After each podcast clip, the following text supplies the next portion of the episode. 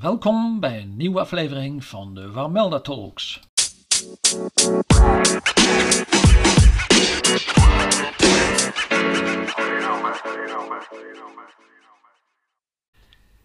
In deze aflevering het eerste deel van ons verhaal over het oude gerecht van Warmond, over de doodstraf, de galg en het rechthuis. Deze aflevering, de eerste van drie, is ongetwijfeld de moeilijkste.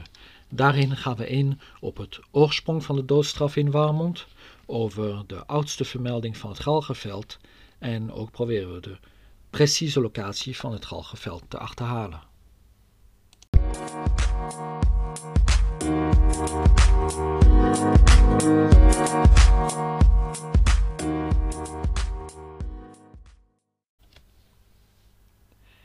In 1726 en 1727 werd door drie mannen, allen bewoners van Warmond, een reeks diefstallen gepleegd op twee aldaar gelegen buitenplaatsen. Op huizen Schoneoord waren zo'n honderd flessen wijn ontvreemd of leeggedronken, en op huizen Oostergeest hadden de heren een zware geldkist meegenomen. Twee van de drie dieven waren zo verstandig om uiteindelijk de benen te nemen. Maar de derde, Gerrit van Wijngaarden, pakte het minder handig aan. Als tuinman en boerenknecht stond Gerrit in het dorp bepaald niet bekend als een rijke jongen. Toch beging hij de fatale fout om opeens, tot ieders verbazing, een aantal flinke schulden bij een paar dorpsgenoten af te betalen. Op 27 september 1727 werd Gerrit gearresteerd. Aanvankelijk ontkende hij elke betrokkenheid en beweerde hij zijn geld te hebben gevonden in een tuin waar hij aan het schoffelen was. De baluur van Waarmond geloofde hem niet. Sterker nog, hij beschuldigde hem van allerlei andere baldadigheden en diefstallen, maar Gerrit bleef ontkennen. Hierop bedreigde de baluur hem met de pijnbank. Angstig geworden bekende Gerrit de diefstal op Huizen Schoonoord, maar bleef ontkennen dat hij bij de inbraak op Oostergeest betrokken was. Het gevolg was dat de balje nu wel met de torture, de marteling, begon, waarop Gerrit alles tot in detail bekende. Gerrit moest bestraft worden. De eis van de balje luidde dat Gerrit op het publiek schavot deze heerlijkheid gebracht moest worden om te worden opgehangen. Dit gebeurde op de baan. Gerrits lichaam moest daar twee uur aan de galg blijven hangen. Daarna moest het op een hoorde, een mat van vlechtwerk, worden gelegd en naar het galgenveld bij de poel, het huidige poelmeer, worden gesleept. Aldaar moest Gerrits lijk wederom aan de galg worden opgehangen, tot spijze van de vogelen des hemels. Op of kort na 13 november 1727 werd het vonnis uiteindelijk voltrokken. Gerrit van Wijngaarden kreeg dus de doodstraf. Bijzonder is dat hij deze straf niet kreeg van een grafelijke ambtenaar, maar van een Warmons rechtbank. Niet alleen bij dit proces was dit het geval. Op het gebied van rechtspraak hadden de voorstanders en vertegenwoordigers in Warmond al eeuwen niets te vertellen. Deze situatie was ontstaan in 1402. Dit verhaal begint dan ook in dat jaar. De toenmalige heer van Warmond, ridder Jan van der Woude, had zich tijdens de oorlog die uh, hertog Albrecht van Beieren tegen de Friezen voerde, zeer voor zijn vorst ingezet. Zowel militair als financieel kon de hertog op de heer van Warmond rekenen. Om Jan van der Woude te belonen en hem ook aan te sporen om zich voor hem te blijven inzetten, verhief de hertog het aanbracht Warmond in 1402 tot een hoge heerlijkheid. De akte waarmee de hertog dit officieel maakte is bewaard gebleven. Daarin verklaarde hertog Albrecht dat hij om menigen trouwe dienst die ons onze getrouwe heer Jan van der Woude, ridder, gedaan heeft en wilt God nog doen zal, hem gegeven hebben en geven met deze brieven dat ambacht van Wadel, Waarmond met alle zinnen toebehoren en de vrije heren daarover te wezen van hoge en de van lage gerechten. Ridder Jan van der Woude werd hierdoor heer en meester in zijn rechtsgebied. Als vrije heer hoefde hij op het gebied van rechtspraak geen rekenschap meer af te leggen bij vertegenwoordigers van de vorst. En als bezitter van de hoge en de van lage gerechten kon de heer van Warmond of de door hem aangestelde schout of balju voortaan recht spreken over criminele hoofdhaalzaken, dus misdrijven waar de doodstraf op stond. Onder meer moord, gewapende beroving, ontvoering, verkrachting, overspel en brandstichting. Een van de eerste stappen die de heer van Warmond in of kort na 1402 moet hebben genomen, is het oprichten van een galg. Dit blijkt weliswaar niet expliciet uit eerder genoemde akte, maar dat de galg bij de hoge heerlijkheid hoorde, bewijzen andere actes die op dit punt wat uitvoeriger zijn gesteld. Toen hertog Albrecht bijvoorbeeld een paar jaar eerder de heer van Egmond met de heerlijkheid van Ameland beleende, meldde hij expliciet dat hij hem de vrije en hoge heerlijkheid gaf met al zijn toebehoren, dat is te verstaan putten en de galgen, in hoge en in lage, als een vrije heerlijkheid toebehoort. Het plaatsen van een galg was voor iedere heer in bezit van een hoge heerlijkheid dé manier om zijn status te tonen. Bij uitstek was de galg het symbool van zijn macht. Hoe belangrijk dit symbool was, zien we tenslotte bij de Warmondse edelman Foike Foikezoon. Hij wordt vermeld tussen 1382 en 1424. Hoewel Foike aan het begin van de 15e eeuw heer van Walwijk was, moest hij dulden dat Dirk van Haastrecht op een van zijn goederen een gaag plaatste en daar rond 1415 een misdadiger liet ophangen. Foike had de grond in kwestie weliswaar in eigendom, maar de hoge jurisdictie daar kwam niet hem, maar Dirk van Haastrecht toe. Door een galg te plaatsen liet Dirk van Haastrecht zijn heerlijke rechten gelden. In Warmond moet in of kort na 1402 dus reeds een galg hebben gestaan. Om het bestaan van deze galg in deze jaren waterdicht te bewijzen, zijn we aangewezen op verkoopactes of anders leen- of pachtbrieven die de galg toevallig als belending vermelden. Betreffende de periode direct na de verheffing van Warmond tot een hoge heerlijkheid kennen we helaas geen akten die de galg vermelden. Helemaal verrassend is het niet, want in naburige heerlijkheden zijn de archieven net zo zwijgzaam.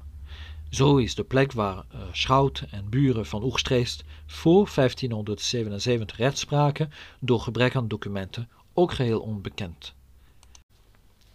De oudst bekende vermeldingen van de Warmondse galg zijn schijnbaar te vinden in twee samengebonden mogenboeken afkomstig uit het archief van de heren van Warmond en die volgens de huidige inventaris van genoemd archief uit circa 1550 eh, zouden dateren. Naast deze vroege datering is het feit dat deze boeken in het archief van de heren van Warmond worden bewaard heel bijzonder. Alle andere bewaard gebleven Warmondse mogenboeken worden namelijk bewaard bij het Hoogheemraadschap van Rijnland. In het eerste moogboek is onder de bezittingen van de heer van Warmond sprake van land bij de Galgwerf 200 groot.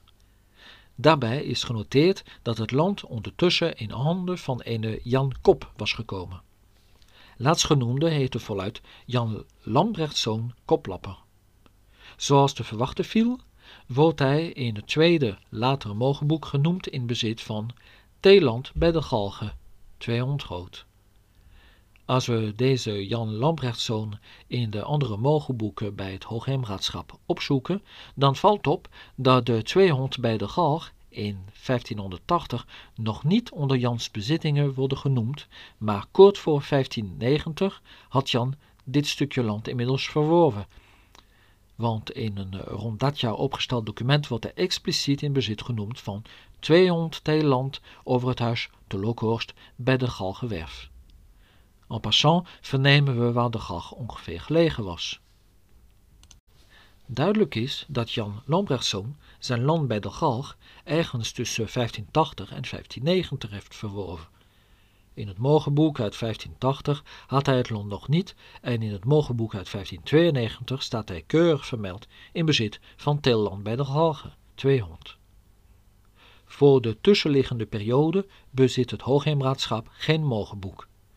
Overduidelijk horen de twee mogenboeken uit het archief van de heer van Wamond, waarin de galg voor het eerst vermeld wordt, tussen het mogenboek van 1580 en dat van 1592.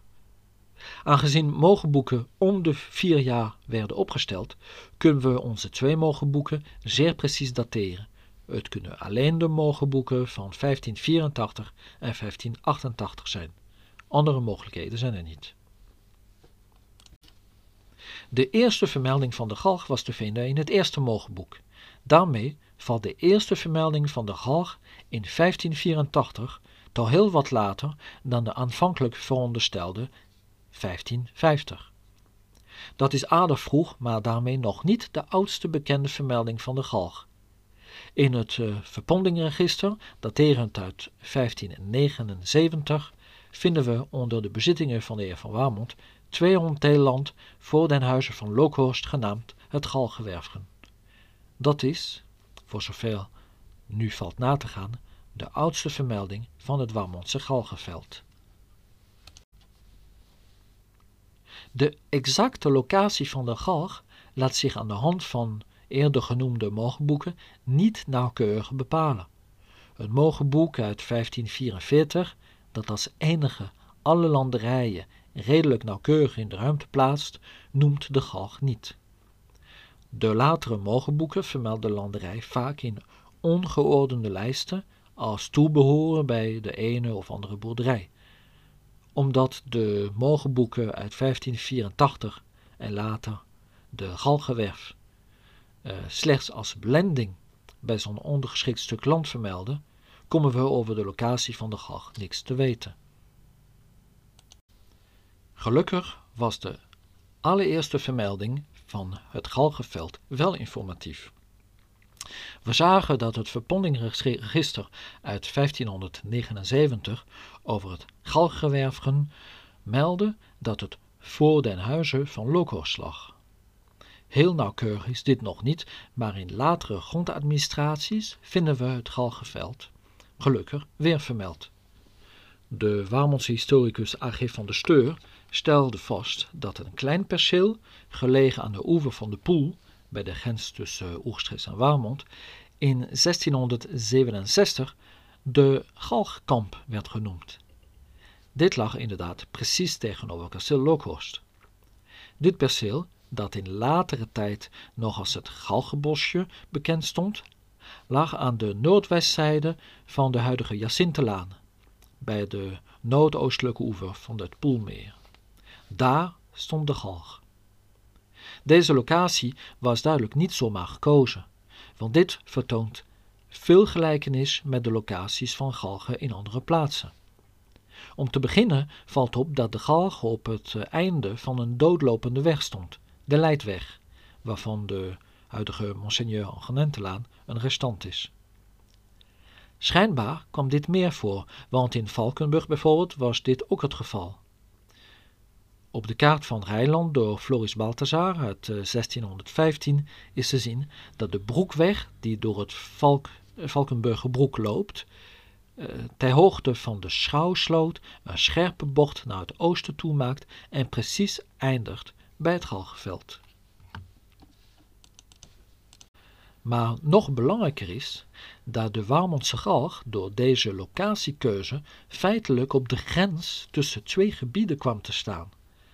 Uit wetenschappelijk onderzoek in verschillende provincies is duidelijk geworden dat galgen inderdaad vaak stonden op de grenzen van territoria, het liefst in de buurt van een vaart of een doorgaande weg. Het was de bedoeling dat reizigers de galg zagen staan.